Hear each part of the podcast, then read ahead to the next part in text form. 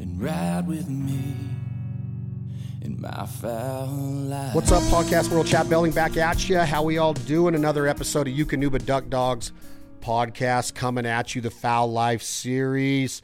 Thank you for all the subscriptions and downloads. This episode, again, is fueled obviously by Eukanuba. We truly depend on them for all of their research, their science, their biology, and making sure that all of our duck dogs, sporting dogs, wing shooting dogs, doesn't matter if it's just a pet, their science, their research, their passion for all of their projects and their meals and their nutrition and their foods, it is truly evident in all of just everything that we're seeing from the performance of every one of our dogs. We have all of our hunting dogs on the Eukanuba nutrition and diet program, and we could not be happier. We're going on our fourth full season of feeding nothing but Eukanuba, and the results speak for themselves. Axel is thriving, Slash and Izzy and Duff and Waylon and Mo, they are all coming just into their own. They, you can see it every single hunt, every single training session. We're so proud of all of them. We can't wait for you to see more of the action on the Fowl Life. Brand new episodes are airing beginning this week exclusively on the Outdoor Channel of Benelli's, The Fowl Life, and Eukanuba.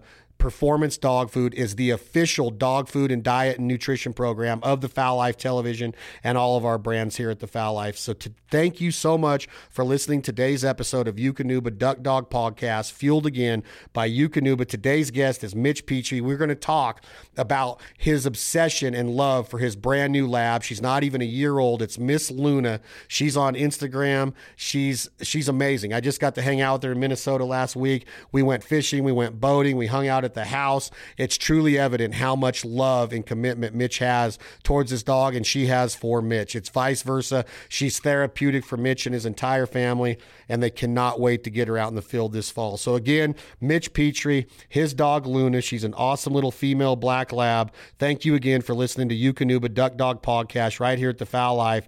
We can't explain how much your support means to us. I hope you enjoy this episode. What do you love about that? What do you love about Luna, your dog? Don't get me started. Or is that what we're here to talk about? Well, I just think like I've known you for quite a few years now. How many years have I known you? Would you say that 10 years probably? at least seven, Almost 10, 10 yeah, a years. decade?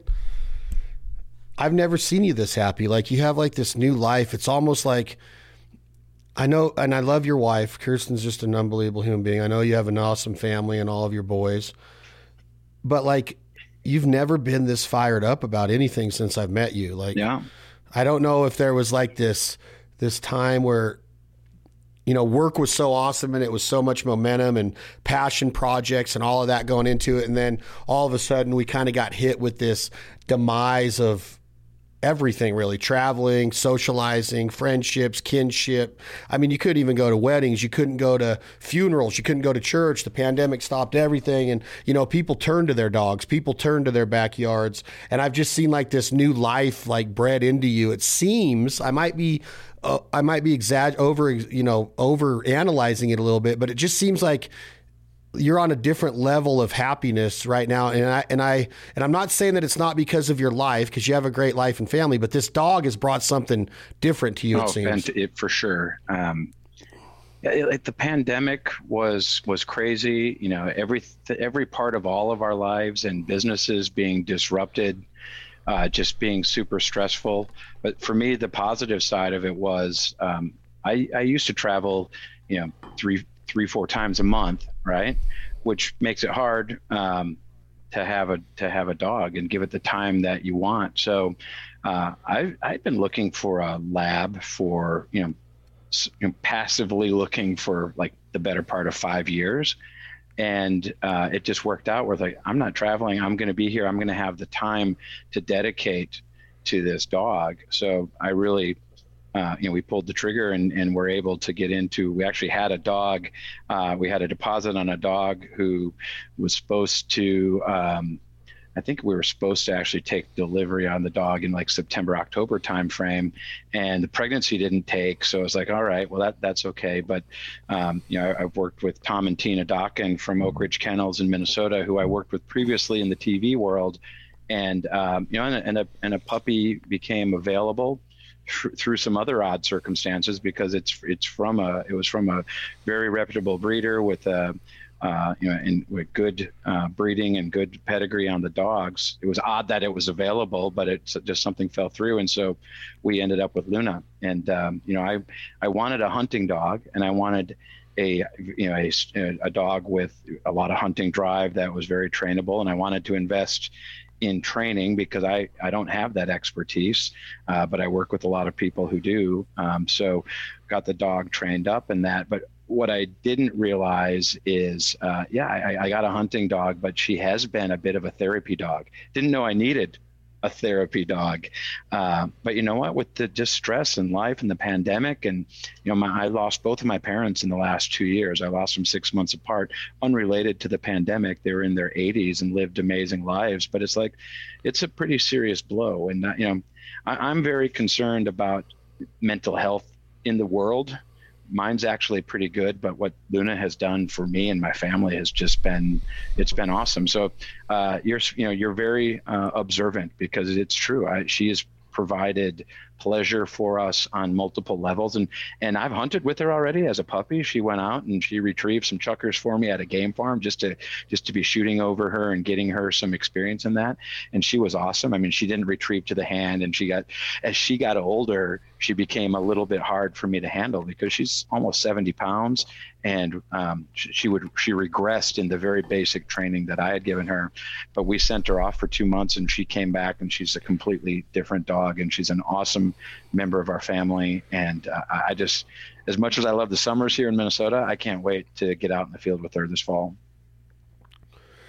Before you get into the actual hunting and training part of it, stick with the, you know, kind of the traits that dogs can help us with. Um, they're always happy. It's um, you know it's it would be hard you know when dogs get ill or they're having a bad day you know they'll lay down and they'll be low energy. I've seen that, but you could wake a dog you know a duck dog. I'm I'm speaking to specifically right now because that's really all I own. I don't even know if I'm an all around dog lover. That's a weird thing to say. I love good dogs, and I and I don't know if I've become bougie or I've become what's the word I'm looking for? Snobbish. Like stuffy yeah. on like yeah, like snobby. I'm like really like I've lost patience with bad dogs. So the first trait that I want to talk about that that good dogs have taught me is patience. And I don't know how patient of a person you were before. I know for a fact you're way more patient than I am.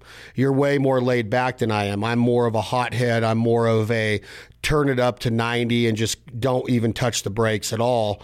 Um, but patience comes when you have to you know you're you're dealing with an animal that doesn't speak our language you're dealing with an animal that just came into your life and we got to keep in mind that she's very young. Right. i mean you could go by dog years that she's seven years old but even a seven year old child can test your patience sure. has luna has and we're talking about your dog luna a female black lab 70 pounds beautiful dog. I got to hang with her um, on the boat and at your house just last week in minnesota. Um, has she taught you to be even more patient or have you have you even had to check up on that at all yeah i don't i don't she's taught me a lot. Patience is probably yeah i haven't had to be too patient from her right? Because like i said we got her back from I, I, so no so probably not patience but more just um, you know committing probably to be more scheduled. Like i'm i don't know about you you've got a, a busy schedule. I do too as well but but i also tend to kind of ebb and flow sometimes. And say well now i get up every morning at six o'clock and and, and i work with the dog.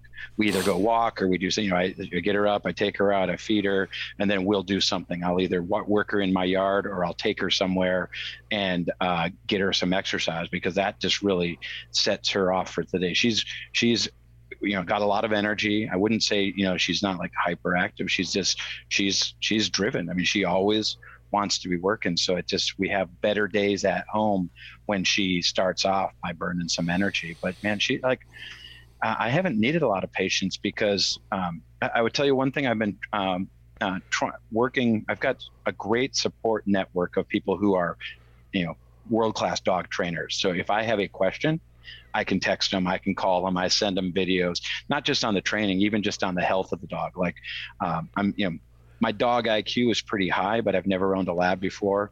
Uh, but you know, it's like we had issues when she was born with um, with like loose type stool, right? So I'm sending Tina Dokken pictures of my dog's poop so that she can advise me on on uh, on you know some different things that might be happening. So in in that sense, I'm just I'm I'm really covered in terms of having having support people. So I don't have to be super patient with her, but I've been working on using her e-collar to um, use the tone. Like she's never been trained by our by the people who I sent her off training. She's been trained on the collar, but not you know just on the stimulation, not on the tone. So now I've essentially been um, as she gets out and I want to call her back and just say here, I've just been using the tone on the collar um, and it's it's so awesome. Like it was so easy to get her to do that. Um, like i didn't need patience. Like i just started co- doing the command with the tone and now i don't even have to call her. I, I, like the idea of being in the pheasant field and if i've got people with me not having to be screaming at my dog or telling you know first of all she stays in a, at a pretty good distance but if she gets out there i just kind of do the tone. So she really hasn't demanded a lot of patience. What about patience when it comes to another part of dog ownership with separation anxiety. Do, do you get it more than she does? Because I did see a little bit of it in her. Like she wants to be part. You know, socialization is huge with mm-hmm. dogs, not just labs, but all dogs. It's part of the training process of getting them home, socializing them around the people she'll be living with, the people that might be visiting different situations. It's a great way to get a dog to have more confidence right. in life is um, socializing and training through that method. But social, you know, when you start to have separation anxiety, and it can really cause bad traits in dogs from whimpering to crying to barking mm-hmm. to squealing to you know all of that those sounds that a dog can make um, but I, I could see you getting it too, to where when you're away from me, you're like, I got to get mm-hmm. Luna. Like I've got to first thing in the morning, I got to get Luna. When you're on the road, you're like, I got to figure out a way to bring Luna with me. Um, things like this. Like so, when it comes to separation anxiety, how have you seen um, the training take part that where you're going to be able to prevent that in her as well as in yeah. yourself? I think, um, and you know, because you had a recent experience with her, I, I think, and you've got experience with a lot of other dogs my assessment on her separation anxiety, like on a scale of one to 10, is she might be on the two or three side. She's not cra- like she used to bark a little bit when we leave. When we would leave, uh, I could hear her from outside. She's really not barking anymore, but she definitely loves to be around people. Like so, I haven't had it, so much an issue with her on the on the um, on the separation side of it, but um, you know, it is there is some of that there. I've had it more and then on myself as far as myself goes I'm absolutely thinking about her but but doing you know i i think i'm okay. I would have i i think some of my kids are a little bit more affected by that but they're not around her as much as i am but but they'll call and they'll text even with i if i'm with them and they're not they're thinking about her. Um so you know it's you know and, she's crate trained, right? She's she loves her crate. It's a it's a uh, it's a great place for her. Uh, we've resisted the urge to have her sleep in our bed. You know, she's she's a big dog and she's seventy pounds, and um, so we're. Um, I would say one thing we did right in raising our three boys, thanks to my wife, um, was trying to be consistent and i think that's what works well with the dog is uh, consistent in the routine um, getting her, uh, getting she gets up on her own, uh, getting her uh, to bed at a at a consistent time has really helped. Um, uh, just kind of minimize some of that uh, that anxiety. When when you think of the training part of it, I want you to think about this. Um, I've been thinking about this quite a bit, watching our dogs and seeing how far Axel's going. Um, you know, he's got every ribbon there is. He's got every title there is, and now he's going for his grand um, this October. But I also I often wonder, like when you're a, a high caliber athlete or a musician or anything in life, to where we get people that say, "Man, you're so good at that," and we get trophies. Some of us get participation trophies, which is another part of that kind of ruin the fabric of America. But we won't go into that. But we get accolades, we get top number one hits, we get certificates when we graduate college, we get diplomas. Dogs don't know any of this. Have you ever thought about like you're out there training and your dog is accomplishing everything. You're not doing shit really. Like you're just sitting Right. there throwing a bumper. the trainer now the trainers they they know their stuff right and they should be told you're a great trainer like you just said you have a great uh, network of trainers in your in your rolodex but have you ever thought about that mitch petrie like these dogs don't even know that they are kicking butt every day. They don't care. They're just doing what they do. And then they come back and you're going, good dog. This is all but they're just like, well, what the Right. hell? What did I do? Like this is this is easy for me. Have you ever thought about that when you've seen how proficient and how awesome a Labrador retriever is when you're in the field with them or when you're I training them? and I tell you, I, I've thought about it from her perspective, not from mine, because the only thing I've done is wrote a check, made a decision to buy a dog, made a good decision to buy the right dog, made a good decision to to invest in training, and um, and they they took the ingredients. And so what I've thought of is, uh, and I, I had this experience last weekend. I was with, with some friends um, and friends of friends, and dude, and it's like I'm probably annoying as hell. I uh, you know I, I wanted them to watch Luna retrieve because I wanted them just to see, not for me because it's like you know it doesn't reflect on me. It's, it's all her, but it's just my, my my circle of friends are probably a little bit different than yours because they're not as uh, uh, they're not as hardcore outdoorsy. So um, when they see a dog retrieve to hand and drop on command and sit and be calm and do that, it's extremely impressive. Um, and I worked with Mike Wieben, who did the training of Luna. He taught me the difference of, uh, you know, like a good dog and a great dog. And he says that, you know, Luna has the potential to be a great dog. And, and he's been helping me understand what that means because I, I- don't I don't necessarily know the difference. I've seen it now, like a dog that retrieves to you, you know, coming straight to your face and comes within three feet, and you step out and you reach and you grab it, and the drop is okay. Like he wanted to make sure that that's not acceptable to me. Like Luna is capable Right. of, of perfection essentially, and he wants to make sure that every single retrieve is to the he, you know to heel and she sits and she and her hold is strong and good and her drop is is uh you know is is on command so um so yeah you know i, I have i, I have um more thought about putting her in positions to demonstrate her skills because she has that. And like you know, i've never uh, considered doing any hunt tests or things like that. But the other day i'm thinking man that like this dog deserves some ribbons. Like if she's got that potential uh, I would love to see her, uh, you know, do some do some tests and that just to demonstrate her skills. But you, just in you know, talking with you about my dog, there, there's so much that I don't know um, that I'm just enjoying the journey um, and um, you know and watching her develop. She and she's she's one year old this week, right? She's still, as you mentioned, very much a puppy. So I'm looking at a list right now that I'm going through um, of the accolades that that dogs can achieve, right? And you just said something that sparked me to look at my phone. Like this is about us almost. Like we, like they're our show pony almost. Like a racehorse is brought out with a jockey on it to run a race to win big money.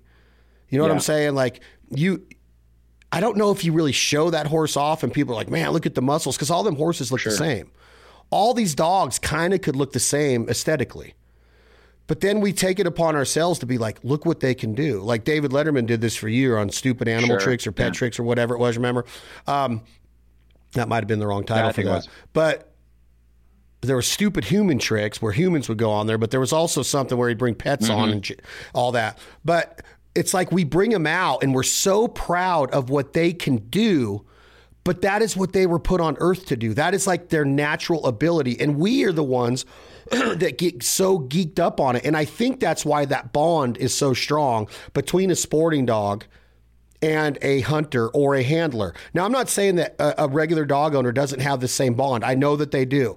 But there is something special about the performance factor and the, the obedience factor, the pet factor, the best friend factor, all of the stuff that goes into owning Luna. But then when she goes up on that platform, you are like at an all-time high. This is like a drug to mm-hmm. us as a dog owner. And that's what's weird to me is that they literally don't have a clue what they're doing to us. That's so awesome about animals right. and the and, and, being able to train an animal like a horse or a dog like this. And I know there's other dogs. I watched this event the other day on TV from afar, Mitch, where these dogs were running straight down. They run through little weaves and then they hit a ramp, grab sure. a ball, and bounce back off and have to run back. It's like the, it. it's yeah. it's like a speed speed, ball, speed event. Right? It's yeah. pretty cool. Yeah, it's pretty neat. Um, those dogs don't even know they're doing that. They're just out there having fun. Yeah and their owners are sitting there going, "Look at my dog." Do you know what I mean? It's like all about the owner at this point because the performance doesn't really matter to that dog. Right.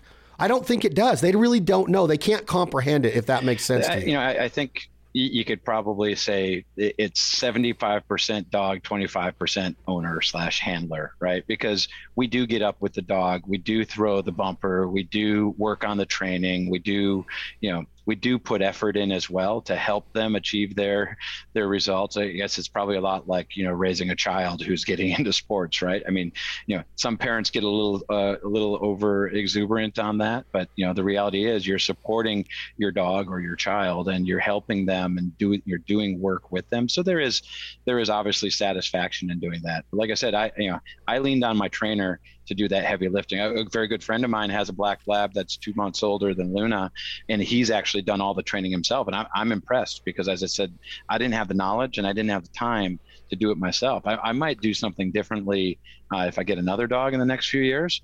But uh, but you know, I had to lean on somebody else, and, and I, I think that's okay. I just you know we, we've invested in the training because we knew that that would be the foundation of her obedience first of all and being a good family member. And that was an interesting thing i learned. You know i i, I worked for ron schara who's had you know he had three famous black labs named raven here in minneapolis.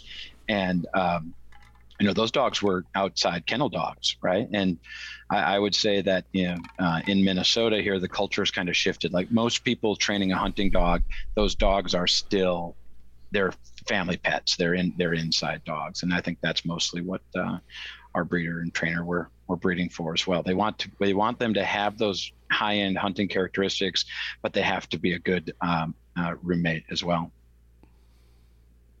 So, to end that part of our conversation, if you took away your ability to watch her performance, Luna, I'm talking to about, would would it still be the same gratification and exuberance for this animal, you think? If I were to not be able to do that, like let's say she had a catastrophic injury or something and she just became no, a pet or no, no, that yeah, maybe like maybe sh- not not just a pet and uh, because of an injury, but if you knew that you that she didn't have the ability to wow you like that, does she still wow you enough on the other end of being in the house and being a family dog to make you this giddy oh, about oh, yeah. this certain an- oh, animal? Yeah. You should just check my cell phone photos to determine that. Like, oh, here's Luna. But you don't think it's be- you don't think it's because you know you get to go train with her tomorrow morning no. and that you get to go in the pheasant field no, with her. That none of that matters. Like uh, it's been good, but no, I mean, there's still that whole element that I have with my dog that other people with non working dogs have. There's still that bond. There's still, she's with me. Uh, you know, I have a, a, crate in my truck that if she's stinky or, or wet or something, I'll generally put her in there. But other than that, you know, she usually rides in the front seat with me, and um, and that's where I find you know, myself reaching over and just you know holding on to her, touching her, doing whatever. It's like know that's you know there would still be a lot more than just the elements of her working. I'm I'm super happy to to watch her work and to help her achieve some of that potential, but it's uh, it's it's not exclusively that. I, have talked to dog owners who who it was. I actually had a guy I, I won't say his name, um, but had a, a a decent black lab, and by my standards, it would have been probably an amazing black lab, and the dog just wasn't driven enough for his hunting style, and he essentially offered me up the dog and I wasn't in a position to take it. Hindsight, I should have taken it because that dog had was was already pretty well trained and was better than anything I could have ever wanted to own at that time. But uh, but you know, so there, are, I'm sure there are people that that's that's really what it's what it's about. You know, her personality too. I can you know there are people that might not connect that well with Luna because she is a working dog, right? So she's not a little, you know, uh, lassapoo that's going to sit on your lap and, uh, you know, lick your face and just, you know, be just super cuddly. And she is 70 pounds and she does think she's a lap dog sometimes, but she still has that working dog kind of edge to her. You personally now, Mitch, you're an archery hunter. I know that you love to hunt deer. I know that you love big game. You've been on bear hunts. You take your kids to Texas. You you uh, gun hunt. Um, you bird hunt some. Your son fell in love when he went to college in North Dakota. He's a big time duck and goose hunter. Almost a little bit of a smack talker now. Told me that he'll out he'll out he'll outnumber me every year now, which is cool. I yeah. get that part of the hunting career. But now you owe it to this dog in what we call reps. Mm-hmm. It's the most important thing to a hunting dog, right? Yeah. This is what this is what they're put on earth to do is retrieve. Right. Swim and retrieve, run through cornfields and retrieve, maybe flush a pheasant, shoot it, retrieve it, bring it back to hand, put it in the vest, walk up another pheasant in a South Dakota ditch line or something.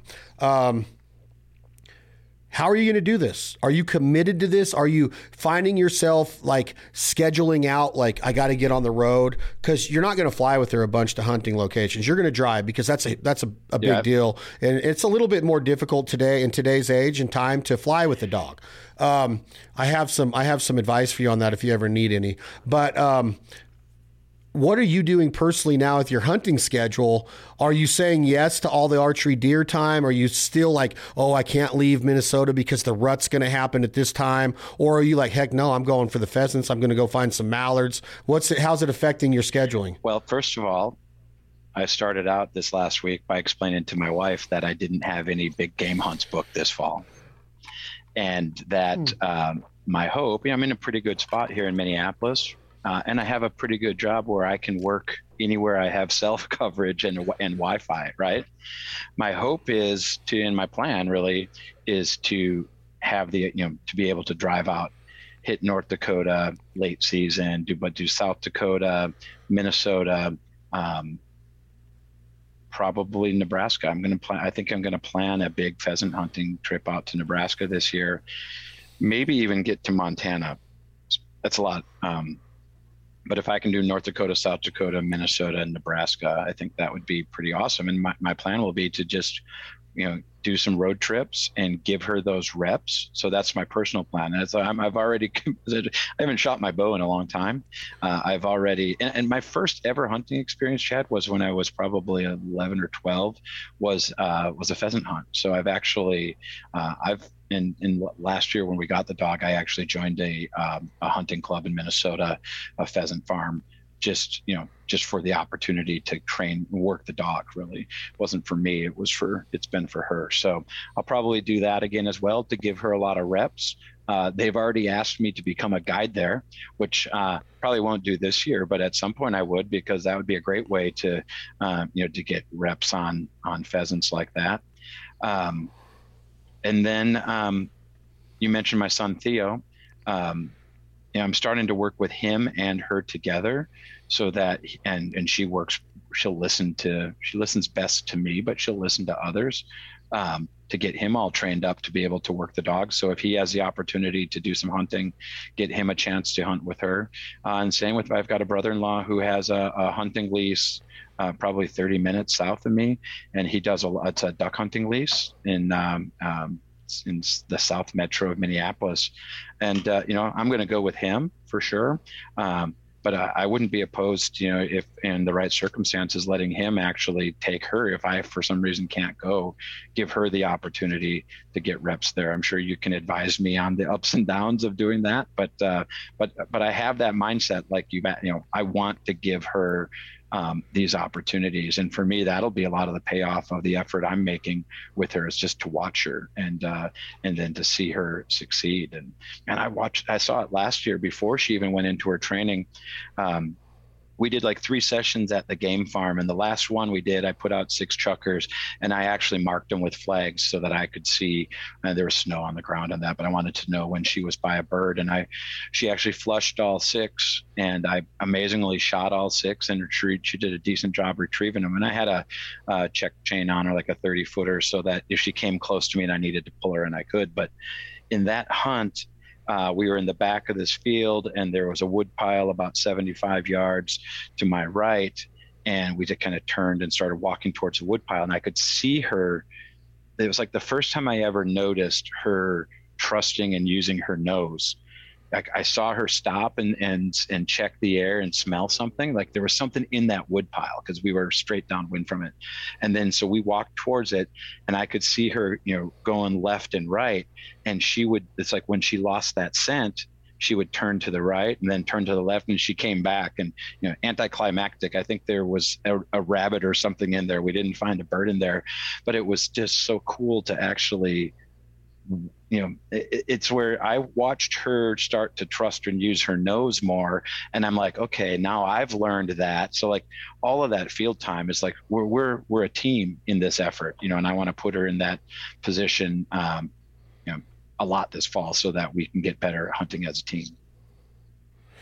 Do you see yourself being able to go on a hunt where luna wasn't invited yeah because this happens in a duck hunter's career hey mitch there's a we want you to oh, come oh, yeah. on this hunt so can you say yes you think and leave yeah. her behind I'll, yeah well, really? I'm going on a fishing trip in a month and I'll leave her behind for a week. So, uh, yeah, but that's different than being in a duck blind and we'll have to watch another dog unless you use it as a learning right. experience and catch and pick up on some pointers. You've helped me understand, and you know, and I understand that when when she's now she's got this skill, and there are potential pitfalls I need to be aware of in terms of you know her being like overstimulated, overwhelmed, uh, too many guns, too many dogs, too many hunters. So like my plan this fall is to do a lot of one-on-one. Uh, um, yeah, and, and you've also advised that, like, in, in talking to Tina Dokken as well, um, like taking out uh, having me handle the dog and have somebody else on the gun and giving her that opportunity to essentially have one hunter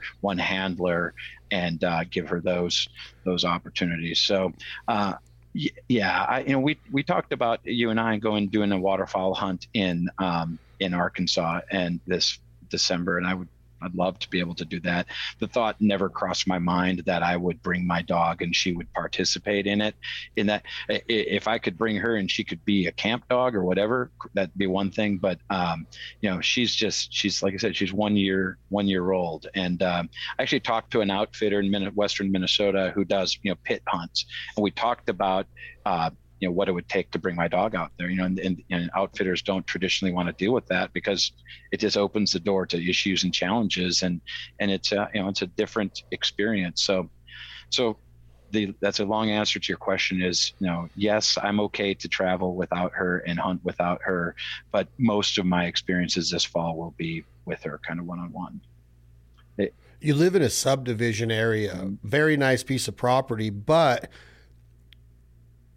there there are you know going back to when your kids were born and, and raising kids you go into that rearing stage of you know look both ways. Well you, it's hard you can't do that with a dog and you have to be conscious conscientious of this at all times because there's nothing that will ruin a man more or a woman than it, for a mistake to happen. We both know what i'm mm-hmm. talking about. Um, how do you how do you do this on a daily basis with your work schedule and keeping an eye? Is there is there a network and a communication effort amongst the family that if somebody's going to open the inside kennel and let her outside, there's got to be permission from you. You have to be overseeing it. Are you an overbearing parent at this point again with such a young dog? Because it's not like you're out in the country, and even when dogs are out in the country, they can get out and get affected by whether it's coyotes or a snare trap or there's other things that happen when you live out on property. Right. There it's it's it's it's a must to stay on top of this situation. Have you found yourself going back to those days 18, 20 years ago when your kids were young and and you had to really keep an eye on them and every move they sure. made? Um, you know, we don't have an um, an indoor outdoor kennel, so she's just you know she's in her crate inside and and and so the short answer is yes i've probably been a pretty solid helicopter parent of this dog parent helicopter owner um,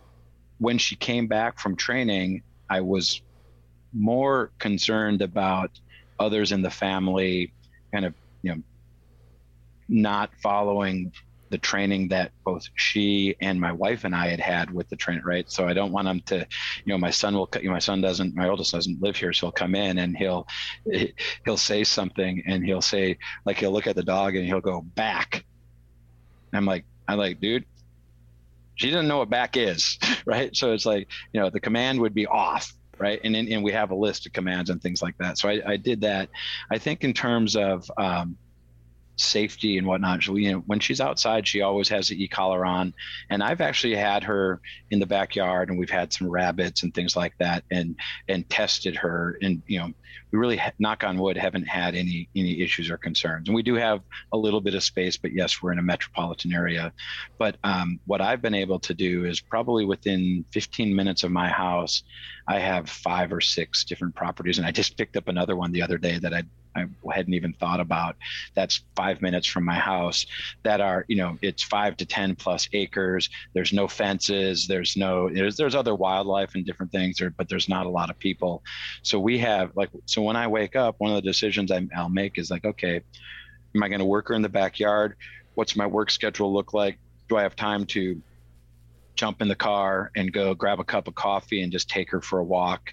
Um, so I do um, get I have opportunities uh, with with more property. Although it has got me thinking that, and having my own property to be able just to walk outside and do that would be ideal. But uh, in this economy, that's not happening in the next uh, two to three years. I don't think.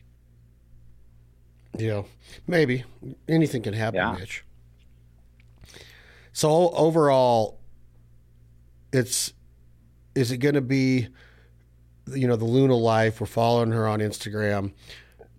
How long is she back with you? And are you going to take her to that overall next level of sending her back to Tom and Tina and getting her more and more, you know, accolades? Do you want to see some ribbons? Do you want to get into that world of hunt testing at all? Does that mean anything? And then have you thought about have you thought about um, the the breeding part of it at such a young age. I know that is, but do you? I started getting thoughts young and questions young. Man, I'd love a dog. That dog's beautiful. That dog. So these are the questions that you're going to continue to get asked, and the thoughts that are going to continuously go sure. through your mind. Um, where are you at with that right now? Do you want to get her get her tr- more training and get her to a higher level because she that's what she deserves to do? That's what she was put on earth to do, in my opinion.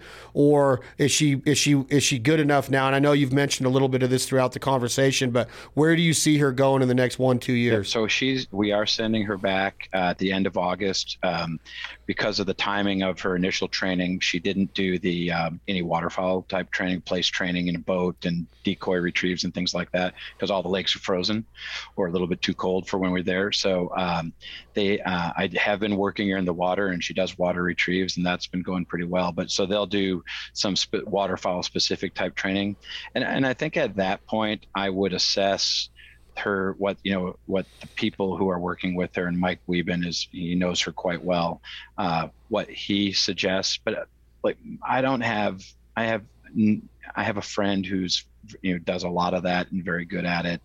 Um, I don't have. Uh, I'm not driven to do that. I might that might change. I might pay attention this year and watch it and see.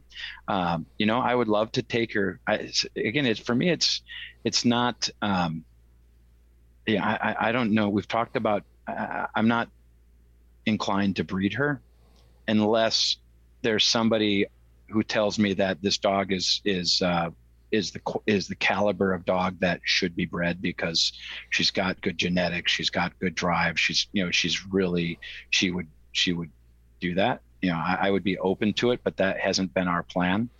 Um, so more training, yes, but like you know, I haven't even thought thought out as far as you know blind retrieves, hand signal, things like that. Just um, I'm still I'm progressing at a similar pace to her in um, in dog working dog ownership, hunting dog ownership. So, um, yeah, that's where I was going to head next. Not to cut you off, but is your ability as a handler, and mine was very insufficient because um, there's so many different parts of the hunt that I was concentrating on, and I always had a trainer and a handler there to handle the dogs. Well, then it got to the point to where Axel needed to hunt full time. He was ready because the first three years of his life, he never came off the trailer. Mm-hmm. He was three years old when he came on his first hunt, and it was a you know two man hunt, just shooting at pairs or singles of mallards. And um, after that, it was time to hunt full time because that's what I got him for. But he also goes back and he's still on the trailer. Like right now, he's at Mossy Pond training again. But man, I I was terrible at the handling part of it. And that's like one of the things with trainers is like they won't give you your dog back at a lot of good kennels because they want you to come and spend time with them and learn the ropes of what it's going to take to manage this dog because they do become a machine. Right. To and to get their full potential out of them, you have to know what's up. Um, so that is takes a lot of practice. And I'm glad that you said that because you're going to be on this road yourself of wanting to get more. Now you say the hand signals, the whistle stops, the blind retrieves, like that is the best. Like that is the coolest thing ever to know that you could cast a dog and get him or her 400 yards away from you based on a whistle that a human couldn't hear that far away. Yeah. Based on hand signals that you can't believe they can see. Right. And then and then that duck, that duck or goose might be crippled still a little bit, so they got to use their nose once they get over in the general area. It's an it's amazing to Right. watch. Truly, I, I was on hunts this year where we were shooting snow geese in March, and some of them were going down in places that weren't weren't visible. Yeah. And to see Axel do his thing, I was just like, this is the best part of waterfowl hunting. I love the ducks. I love the calling. I love the camaraderie. I love the boat rides. I love it Right. all. But man, when that dog is on his game or her game, I don't know if you can. I don't know if you could pick a better part of the hunt. I don't know how people would hunt without a dog. Be nut after uh, assuming they've seen a high caliber dog do his or her thing. Yeah, no, for sure. Hey, I wanted to come back on one question because I, I had part of an answer I know I forgot to give when you asked about how I'm preparing for the fall, or you know, if I if I'm uh, willing to give up some big game hunting to get reps on my dog. Uh, I had I told you I I, I have a uh, a pickup right now with a uh, Diamondback bed cover on it, and I'm in the market now for a topper and maybe like you know an organizer. I, I want to convert my pickup truck into a uh, a bird hunting machine. Um, I've thought about buying an SUV, but prices these days are insane. it's cheaper just to to convert mine. So, uh, like I said, I, I do anticipate being on the road and um, um, really enjoying, like you said, not just the not just the hunt element of it, but just being on the road and traveling with the dog and having her, you know, in the in the lodge and uh, sharing her with other people is is a big part of what uh, what I'm looking forward to as she progresses.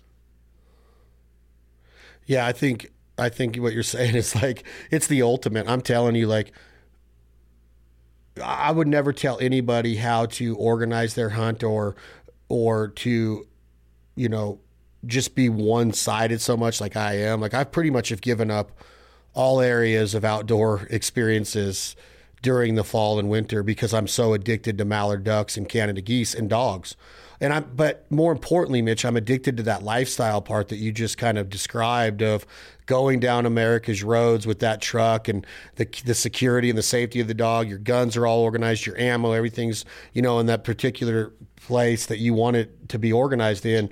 And it's just something about arriving in camp and pulling those drawers out of a deck or an organizing system or opening up your Leer topper and, and letting Luna out of her crate that's in the back of the truck. You know, that's one thing that, that, that there's a there's a question on that is how to transport dogs. And, in today's world of hustle and bustle, the safest ways to do so. And I'm always um, interested in looking into the the the best way to do that. So keep that in mind too as you start to put this organizational compartments together in your truck. But I think that it's so addicting. It's so rewarding. And I think that this road that you're getting ready to embark on is going to take you to places to where you may never archery hunt again. I, I'm sorry to right. say that. Like you may never be satisfied with your accuracy with the bow because you're not practicing enough. Right. So I, it's just it's so consuming this waterfowl lifestyle and this bird hunting wing shooting lifestyle because of all these moving parts. And i've always said it like i know that you can get to know somebody in deer camp but and turkey camp but duck blind and duck camp and your dog and the camaraderie of all of those different elements makes waterfowl hunting the top of my list. And i and, and i'm glad that you're in it. And i think that next you're going to be like well, man, if I'm going to be hunting ducks this much, I'm going to learn how to. I'm going to have to learn how to call. So now you're going to be getting into duck calling, and then goose calling, and right. then you're going to be becoming a better dog handler and a better shotgunner, and and we're all on that. Like I'm trying to improve in every aspect every day. So, man, I, I think it's going to be a rewarding change for you to embark on more. And I'm not saying that you're not a wing right. shooter, and I'm not saying that I'm the ultimate wing shooter, but I spend uh, over a hundred days a year in the field.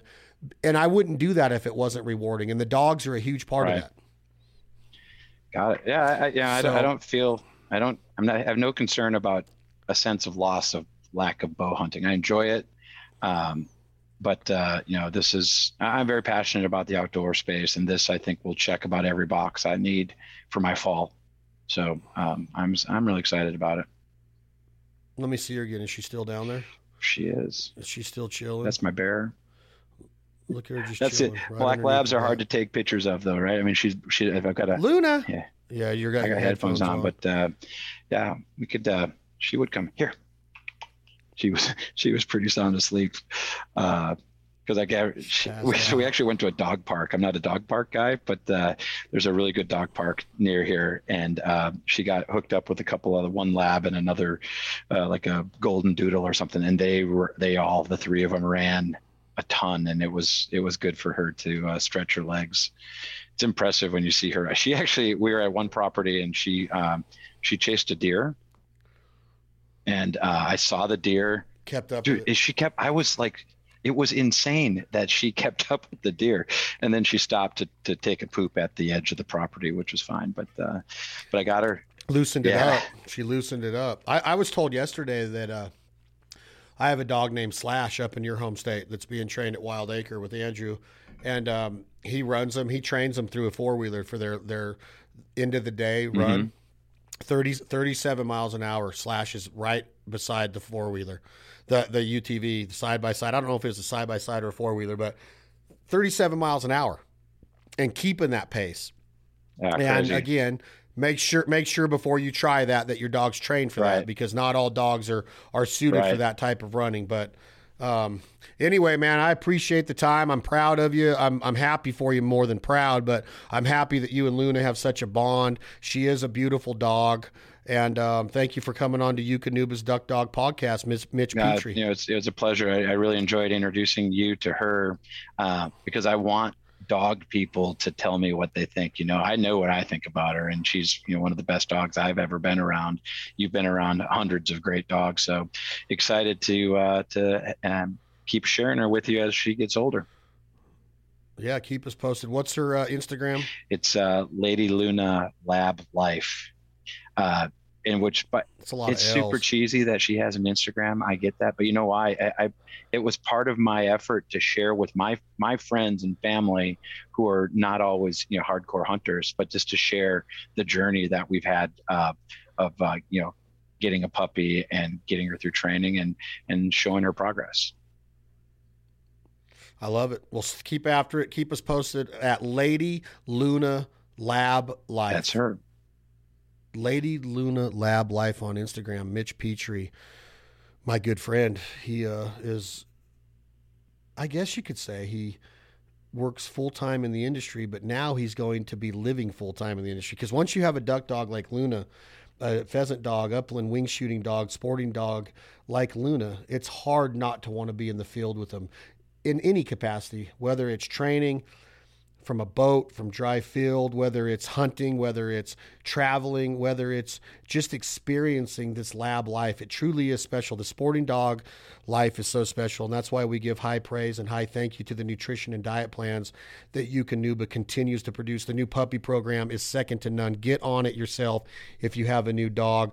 I've been learning a lot of the research and science and biology behind the new puppy diet, and it is dead on your puppy will thrive on it and then continue to feed the Eukanuba lifestyle nutrition program through the performance stages of your dog's life. The performance diet is unbelievable. We have let me make sure that I name the dogs that we have on it. We have Axel, Slash, Duff, and Izzy. That's four of the original members of Guns N' Roses. I need one more yellow lab to name Stevie after Steven Adler, the drummer, but not yet. We also have Waylon on it. We have Mo on it.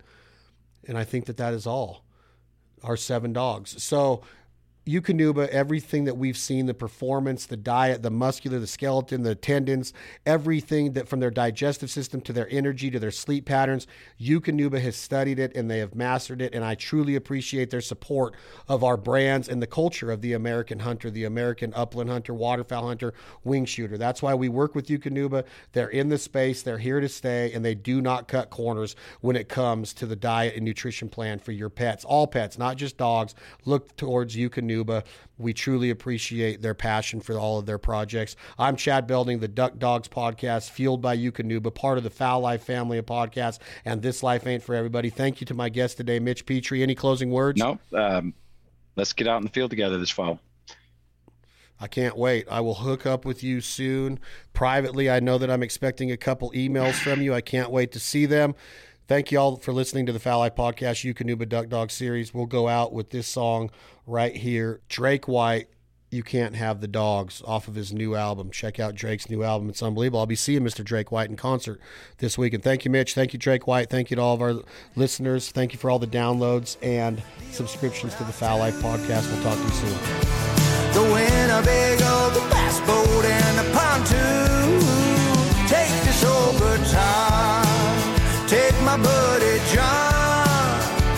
Can have it all. Can't have my dog. No. Listen, Cause I taught him how to sit and how to load it on up at your greenhead Mississippi Maladuck. And I can't believe you think he'd leave my side. Nah. Load up. Cause he likes to ride up high where the world can see us. I can't feel the wind blow down low in your Prius. But he's not yours, girl.